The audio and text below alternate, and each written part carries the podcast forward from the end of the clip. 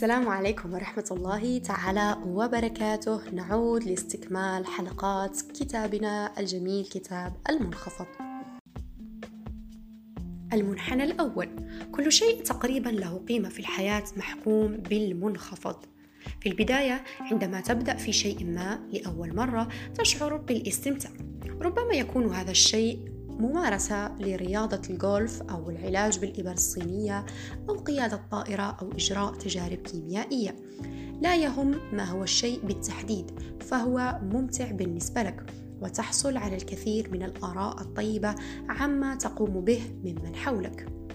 وخلال الأيام والأسابيع التالية يساعدك التعلم السريع الذي وجدته في نفسك في مواصلة ما تقوم به ومهما كان الشيء الذي تقوم به فمن السهل الإبقاء على اهتمامك به. بعد ذلك يظهر المنخفض. المنخفض هو الطريق الطويل الشاق الممتد بين البداية والإتقان ورغم أنه طريق طويل وشاق إلا أنه في الواقع وصلة مختصرة لأنه يصل بك إلى المكان الذي تريد الذهاب إليه أسرع من أي طريق آخر. المنخفض هو مزيج من التكرار الممل والعمل الكثير الذي لا بد أن تقوم به حتى تحصل على شهادة تدل على إجادتك للغوص. المنخفض هو الاختلاف بين الأسلوب السهل الذي يتبعه المبتدئ ونهج الخبير الأكثر فائدة في التزلج أو تصميم الأزياء. المنخفض هو الامتداد الطويل بين حظ المبتدئ والإنجاز الحقيقي. المنخفض هو مجموعة من الحواجز الزائفة التي وضعت لإبعاد أمثالك. إذا كنت قد درست الكيمياء العضوية في الكلية فلا بد أنك مررت بالمنخفض.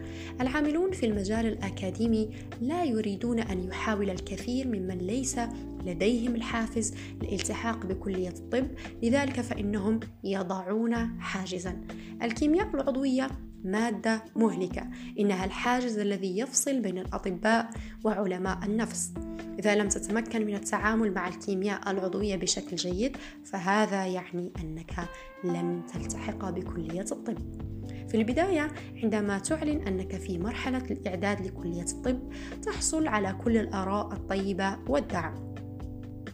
على سبيل المثال جدتك سوف تشعر بسعادة بالغة لكن سرعان ما يبدأ التذمر من الكيمياء العضوية وتدرك أنك مضطر أن تدرسها وفي المعارض التجارية ترى عشرات الشركات التي تحاول خوض مجال ما إنها تستثمر المال والوقت في صنع منتج ما أو تشكيل مؤسسة تسويقية وتستأجر ركنا في المعرض وكل ذلك محاولة منها أن تدخل سوقا رائجة.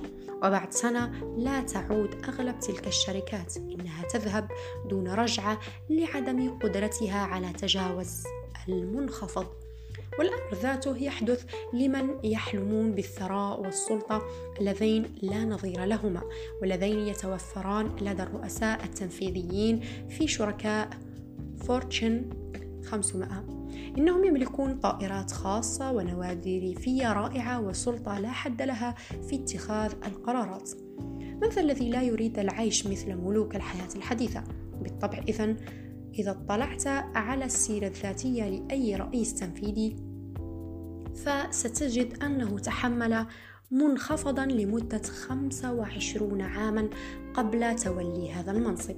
لمدة ربع قرن كان مضطرا لبذل المجهود والالتزام بما يقال له. كان في حاجة إلى الوصول إلى الأرقام المستهدفة التي يضعها, يضعها رؤساؤه له والعمل لساعات أطول من أي شخص آخر وتملق رئيسه وهكذا مر به عام تلو الآخر بحلوها ومرها.